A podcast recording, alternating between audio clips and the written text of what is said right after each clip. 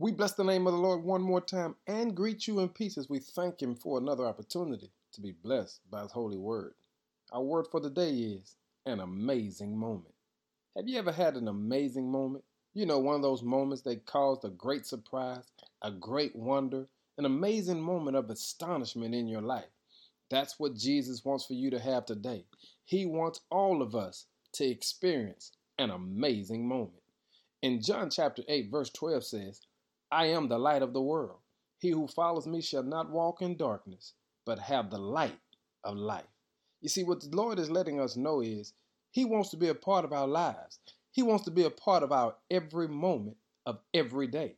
He's present, waiting for us to invite Him in. And when we do, when we give Him access to the dark places we're afraid to expose, something amazing happens. There's an awakening that takes place in your life. You see, the sleeper awakes. Old winds begin to change. What was dead is now brought to life, and there is a great light shining in your life. Hey, family, take this opportunity to let the light in. You can answer right now as Jesus is present in your life, and you will experience a real relationship with Him. I believe in this hour, I believe in this moment, the Lord is giving us an opportunity to experience a great, amazing moment. That is a real relationship with Him.